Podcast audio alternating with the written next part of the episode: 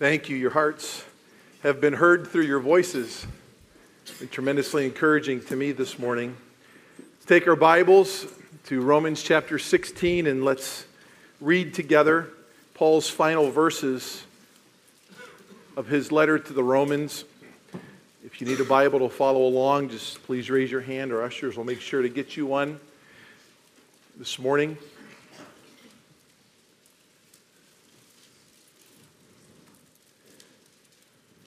Romans chapter 16 and verse 25.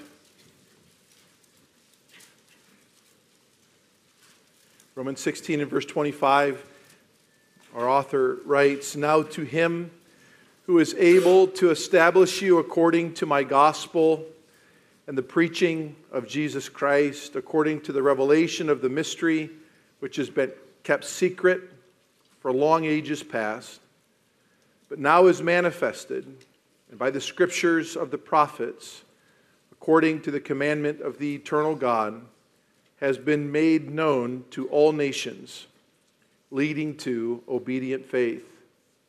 To the only wise God, through Jesus Christ, be glory, be the glory forever. Amen. Goals are spiritual in nature. When the Lord gave Adam and Eve the dominion mandate, uh, subdue the earth, uh, that was a magnificent, magnanimous goal. And any time that we set goals, regardless of their purpose, I really believe that's just God's image in us determining to achieve. It's natural for us to set goals. There's physical, spiritual, social, athletic, academic, familial, domestic, political, financial, you name it. It's natural in life to have our lives saturated with goals. There's a book that I've read in the past year. The title is just the word one, O N E. It's really just stories of various American entrepreneurs who had goals to make one thing great and to risk all of their lives and resources uh, to do it, it seemed at times. Their goal was to just focus on one thing in a very unique and specific way.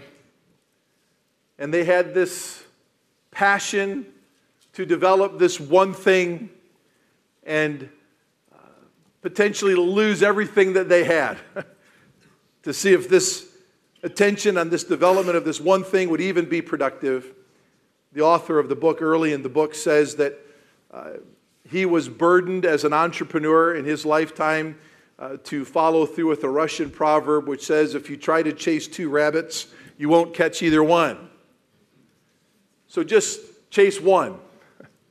And that was his goal for for his company. And, and we've seen some people do some amazing things by focusing on just one goal. Stephen Jobs did pretty well by trying to develop the world's best computer in his garage as a young man. Walt Disney did a pretty good job developing a mouse. And if you know anything about his history, and his entrepreneurial spirit, that's all he wanted to do create a kingdom around a mouse. And he's been pretty successful. There was an English teacher, a history teacher, and a writer from the University of San Francisco. Years ago, they set out to produce the best roasted coffee bean and freshest cup of coffee in the world. And they thought that when they came up with this bean and this cup of hot caf- cafe or, or, or, or coffee that they would give it a name. And they believed that the most powerful words in the English language start with the letters ST. So, before they had come up with that understanding, they thought about calling their new coffee house Cargo House or Pequod, whatever that is. There's a small mining town in Northern California, I believe, called Starbo. And they thought, wow, that starts with ST. And represents hardworking people, and maybe we'll call it Starbo. Then one remembered the chief mate in the novel Moby Dick was named Starbuck. And they thought, wow, we'll just name our new coffee shop that was set up on Pike's Place in Seattle, Washington, Starbucks. And they focused on a bean, just one bean, making it great. And today, that company has over 338,000 employees globally. What's the believer's main goal in life? You can study entrepreneurship to the day you die, and you could find millions of people who give their whole lives to developing one thing, and that one thing is temporal in nature. It's temporal in nature. But when we're called to be children of God in Christ Jesus alone, what is our one goal in life? What are we to give our lives to in the pursuit of that one particular goal? What the Apostle Paul does for us here in these final few verses of Romans 16 is he, he describes for us the goal, the unique and singular goal of the gospel of the Lord Jesus Christ. It has one goal, and that goal is this to spiritually and positionally restore you in Jesus Christ back to your original spiritual condition and purpose in the eyes of your Creator. Now, let me simplify that. Some of you are familiar with the Westminster Shorter Catechism, and it states this unique goal this way Man's chief end is to glorify God and to enjoy Him forever. You've memorized that in your lifetime, many of you have. Man's chief end, man's main goal is to glorify God and enjoy Him forever. How's this done? Paul's outlined for us in the whole book of Romans how this is done. You first must be restored to your Creator through Jesus Christ in salvation. That's chapters 1 through 11. And then chapters 12 through 16, he tells you how to replicate his glory and his character in the way you live. That's quite simple, isn't it? Sin decimated man's relationship with God, clear back in Genesis chapter 3. But in the same chapter, the Lord points out the way back to God in Genesis chapter 3 and verse 15, which is the first prophecy of the coming of the Lord Jesus Christ and his purpose to save men from their sin and, and to pronounce his domination over the power and the effects of sin spiritually and practically and physically on us.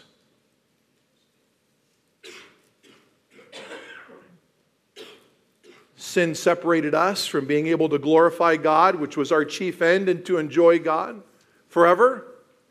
So God put in place a person to reconcile us back to him. And that's the person of the Lord Jesus Christ. And what does Hebrews chapter 1 tell us? That Jesus Christ is the exact image of the glory of God. So if you want to be restored back to that proper relationship and being able to enjoy God and glorify God forever, you've got to know his son, the Lord Jesus Christ, who is his glory. Paul says in 1 Corinthians 10:31, a verse many of you memorized years ago. Whether therefore you eat or drink or whatever you do, do all to the glory of God. Well, how do you do that? That's just living your life and enjoying God. The way we enjoy God now is by living His character.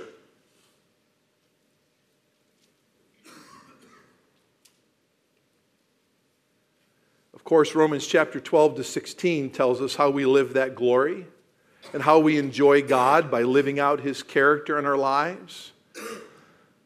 It's not my intention this morning to go back and review those chapters. Those are all recorded, and you can listen or watch those on our live stream uh, recordings. But think about chapter 12. 13, 14, 15, that though, for those of you that have known the word well for a long time. How are we restored back to the glory of God? By knowing his Son who is his glory. That's chapters 1 through 11. How do we enjoy him forever? Both now and in eternity? By living out the character of our God in our own hearts in the person of the Lord Jesus Christ, in the way we think, the way we talk, the way we act. This is our goal. Our goal as believers is to know the glory of God, to know Him, and to enjoy Him forever. Everything that we do in life, whether we set goals for our family, our finances, our education, our jobs, those are all good and necessary. But even all of those goals, their purposes are to underpin that ultimate goal to glorify God and to enjoy Him forever. Everything we do in Jesus Christ is to be done for eternal purposes of glorifying God in the way we think, speak, act, and live his character now that we know the Lord Jesus Christ. Theologians have called this passage of Scripture a doxology. A doxology. It comes from two different Greek terms. One means glory, and the other one just simply means word. It's a word of glory. Some would say it's a word of praise, words of unique, specific praise. Other New Testament writers have written doxologies. We're not going to read those this morning, but I'll tell you who and where. Peter wrote one in 1 Peter chapter 4 and verse 11. If you're taking notes this morning, and I find it a very interesting placement of his doxology within the writing of that letter. It comes right on the heels of describing to us that when we come to know Christ as our Lord and Savior in a born again experience, that we're given spiritual gifts. And those gifts are either speaking gifts or serving gifts. And we're to employ those gifts in strengthening and encouraging one another by the manifold grace of God they're given to us. So, by that grace, we minister those gifts to each other unto an end unto an end that Peter writes there in 1 Peter 4:11 to the glory of God. The apostle John writes one in Revelation chapter 1 verse 5, the second part of that verse, and verse 6. Jude writes for us the longest doxology in New Testament recorded scripture. Many of you are familiar with that in Jude 25, verse 25 and verse 26. Now to him who is able to keep you from stumbling and to make you stand in the presence of his glory blameless with great joy, to the only God our Savior, through Jesus Christ our Lord, be glory, majesty, dominion, and authority before all time, both now and forever. Those are three doxologies outside the book of Romans. But if you go back to Romans chapter 11 with me, we'll see another doxology within this book that we've studied for the last two years. And I find it interesting here that Paul writes two of the other five of the five doxologies right here in this letter. And he puts one at the end of the doctrinal part of this book and he puts one at the end of the practical part of his letter. In Romans chapter 11 and verse 33, you remember studying this. Oh, the depth of the riches, both of the wisdom and the knowledge of God. How unsearchable are his judgments and unfathomable his ways. For who has known the mind of the Lord, or became his counselor? who has first given to him that it might be paid back to him again? For from him and through him and to him are all things. To him be what? The glory forever. What is man's chief end?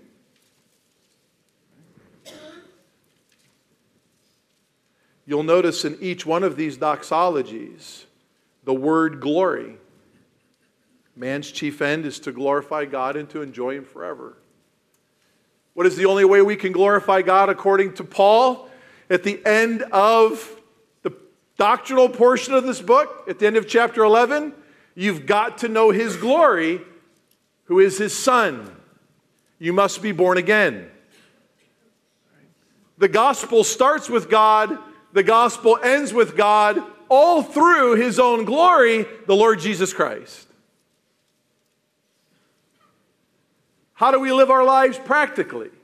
Well, the gospel practically begins with God, ends with God, and it's lived through understanding His glory, the Lord Jesus Christ, not only positionally in our hearts, but practically in the way we live every day. That's why he concludes in chapter 16, as you turn back there with me, with this doxology. So when we're saved, all glory goes to God. Amen? by His grace, we're able to live the Christian life, and all glory goes to God. All glory goes to God. Everything we do has this singular goal of bringing glory to God and enjoying Him forever. And the only way we can do that is by being born again. Right? Not by works of righteousness, which we have done, but according to His mercy, He saved us. Paul writes in Titus 3. Ephesians 2 For by grace are you saved through faith, and that not of yourselves. Faith is the gift of God, not of works, lest any man should brag. John chapter 1, verse 12. The Lord's given us the authority to be called children of God in Jesus Christ, in Him alone. We must know His glory we must be given his righteousness in Jesus Christ so that when God looks at me and looks at you, he no longer sees himself, but he sees his own son. He no longer looks at you and your imperfection, but he sees the glorious perfection of his son in you. And that was gifted to you by his grace. And once you own his son, then he gives you the ability to live like his son. And in living like his son, there's great enjoyment of God, my friends. And someday, as Paul tells us in the book of Colossians, we'll enjoy that glory in physical person as well, as John tells us in 1 John 3 1 to 3. But this doxology unfolds for us in some wonderful phrases here that are that are too magnificent to handle in one Sunday, and so we'll just begin with the first. Now to him who is able to establish you according to my gospel. Now to him who is able to establish you according to my gospel. You'll notice in these several verses that there's really not one main verb. It's a run long it's a long run on sentence with just really no main verb. It literally could be read like this, and I hope this doesn't confuse you, but I hope it simplifies it for you. Now to him, now to him, would really go down to verse 27 then, if it was a simplified doxology. Now to him, the only wise God through Jesus Christ, be glory forever. Amen. The Apostle Paul layers this simplified doxology with the content of how we were made to become glorifiers of God and how it came about not just for us personally, but for us collectively as a local church. Now, to him, the only wise God, be glory forever. You really go back up and add one phrase at a time who is able to establish you according to my gospel. Now to him be the glory and forever. Amen. According to the revelation of the mystery which has been kept secret for long ages past. Now to him be the glory forever. but now it is manifested. Now to him be the glory forever. Amen. And by the prophets, the scriptures of the prophets, now to him be the glory forever. Amen. According to the commandment of the eternal God. And, and now to him be the glory forever. This commandment has been made known. This gospel, which is, was hidden before, has been made known unto all nations. And now to him be the glory forever. Amen. Because there are a people group now in Christ Jesus who are able to live obedient in their faith. Now to him who is what? Able. The gospel starts with God, it ends with God, and it's lived through the Lord Jesus Christ.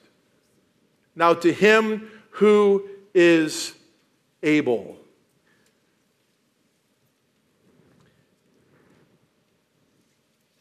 Now to him is simple.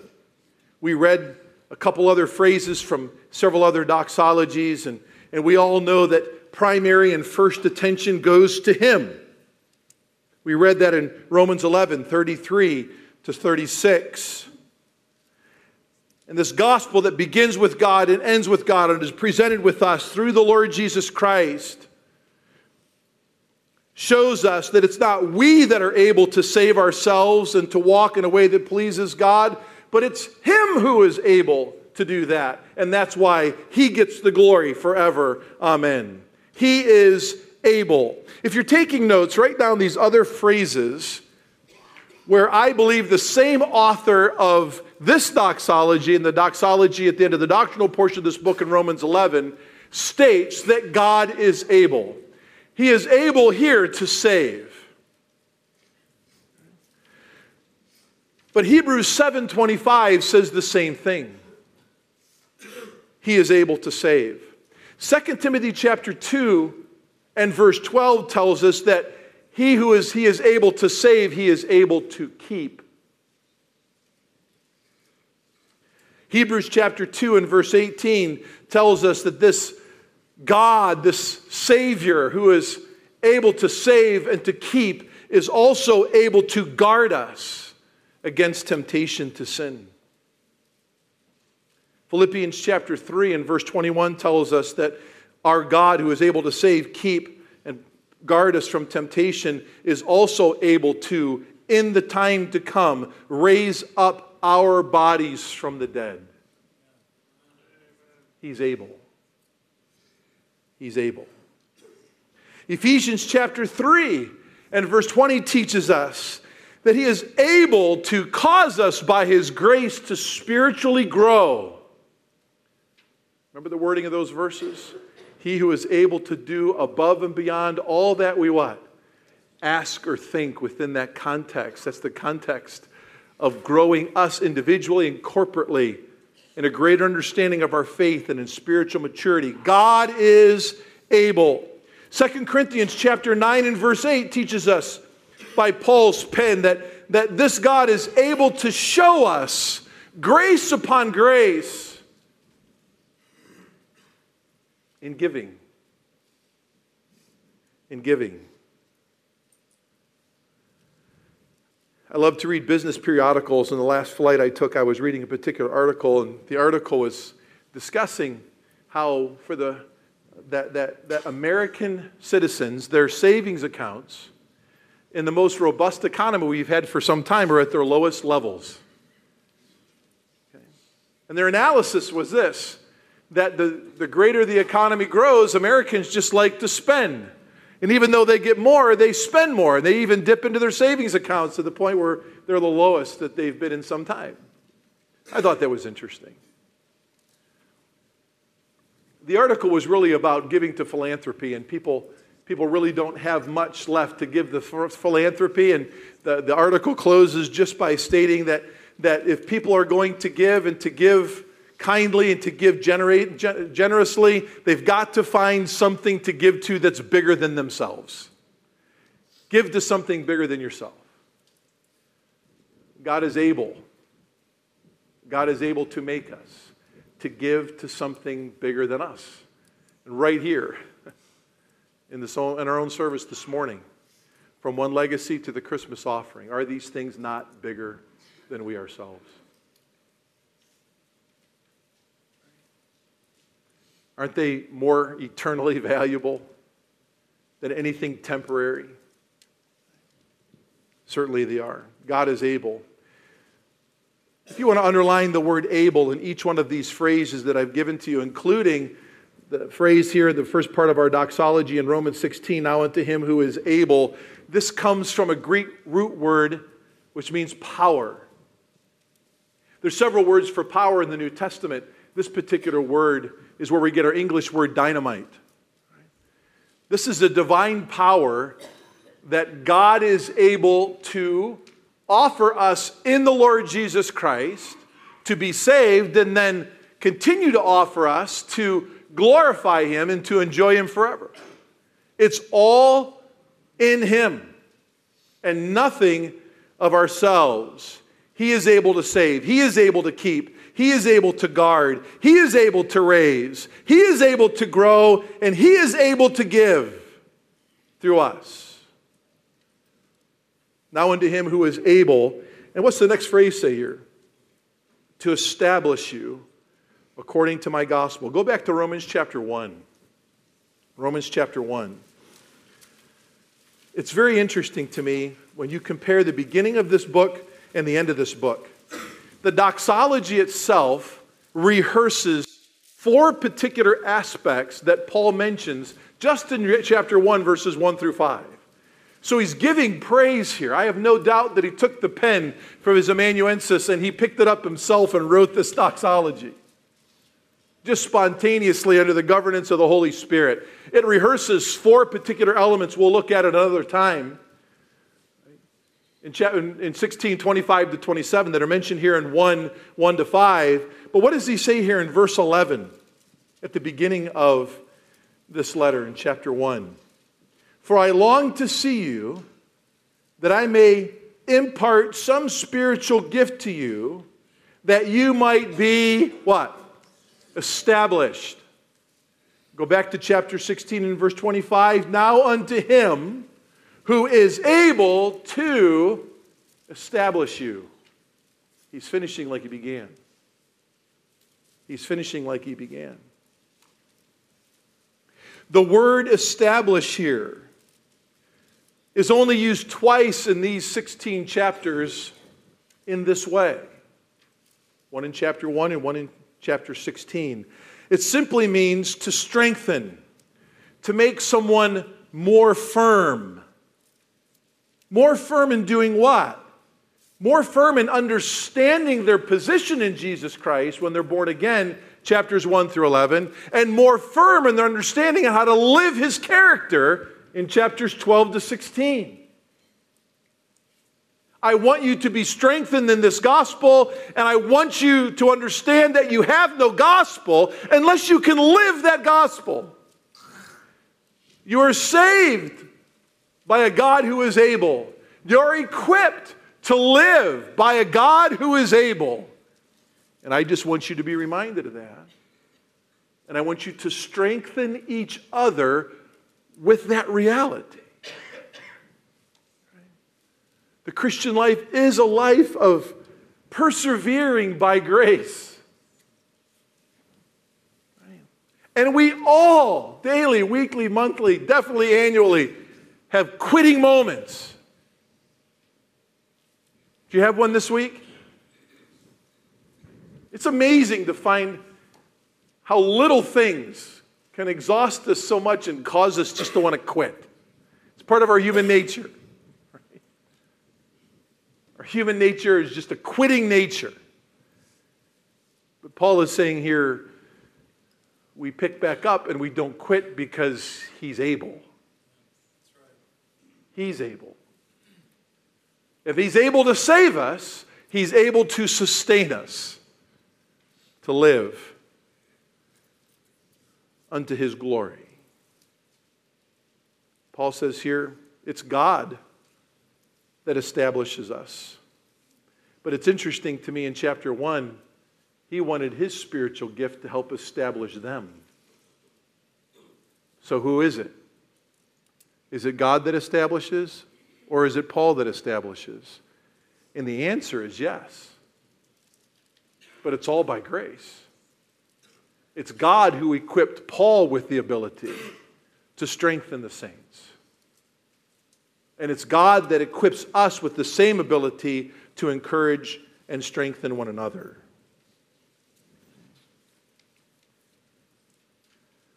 Strengthened to live our spiritual gifts towards one another in a community of faith. That's what chapter 12 tells us. You remember chapters 14 and 15? Those of us who are weak, like me, and those of you who are strong, that were raised in non religious environments, were to receive one another. That's all the reality of strengthening each other. We've seen 26 different names in chapter 16. We've, we've detailed these names and, and what their purpose was as individuals or within these uh, collective group of churches, both in Rome and abroad, and, and, and, and what are they involved doing? By the grace of God, who is able, they're strengthening each other. They're participating in a local community of faith, persevering by the grace that saved them and the way they live, and they're establishing one another through the God who has established them in Jesus Christ. Come to strengthen you. So Pastor Tim, I'm weak. How do I get stronger? Please go back and just listen to chapters 12, 13, 14, and 15, and 16. But if you say that God has strengthened me in salvation and I am born again, then I will tell you that that same grace that saves you compels you to function within a local body of believers unto the strengthening of one another. We, in other words, Paul's saying here, unto God, that the God who saves us does compel us to be strengthened by Him so that we can strengthen others. So if you're not involved in interdependent strengthening ministry in a local church, maybe seek out your own salvation with fear and trembling. No one on the bench. Right? This is not a game where there's any bench warmers. Okay? No one likes sitting on a bench if you're a competitor. You want to play right? Well, in this game, everyone's got a part, an intentional part to strengthen the body, and, and it must be done. And there's got to be a, a no soul left behind. And Paul says that he's able to establish us according to my gospel. And all Paul is saying here by the phrase my gospel is it's not wasn't his alone. Certainly he's owning it personally, but this was a gospel that he had received by revelation from on high, and it's been inscripturated as to its content in 1 Corinthians 15, verses 1 to 3. This is God's gospel that God offered to him personally, that he's owned, and he's, he's, he's extolling God, the God who is able, the God where salvation starts and the God where it ends. And he's restored us to being able to glorify him in Christ and then to glorify Him by the way we live. And so now this has gone from God's gospel to Paul's gospel to our gospel, and this is just what we do with it. Everything about our lives is lived until this one unique goal to glorify God and enjoy Him forever. And in Christ Jesus, you can do that.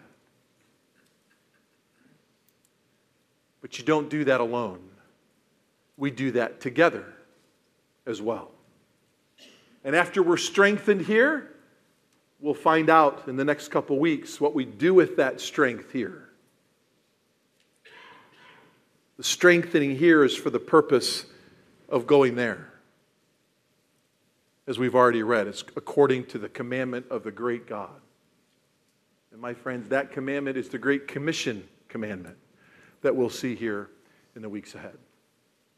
Let's pray together.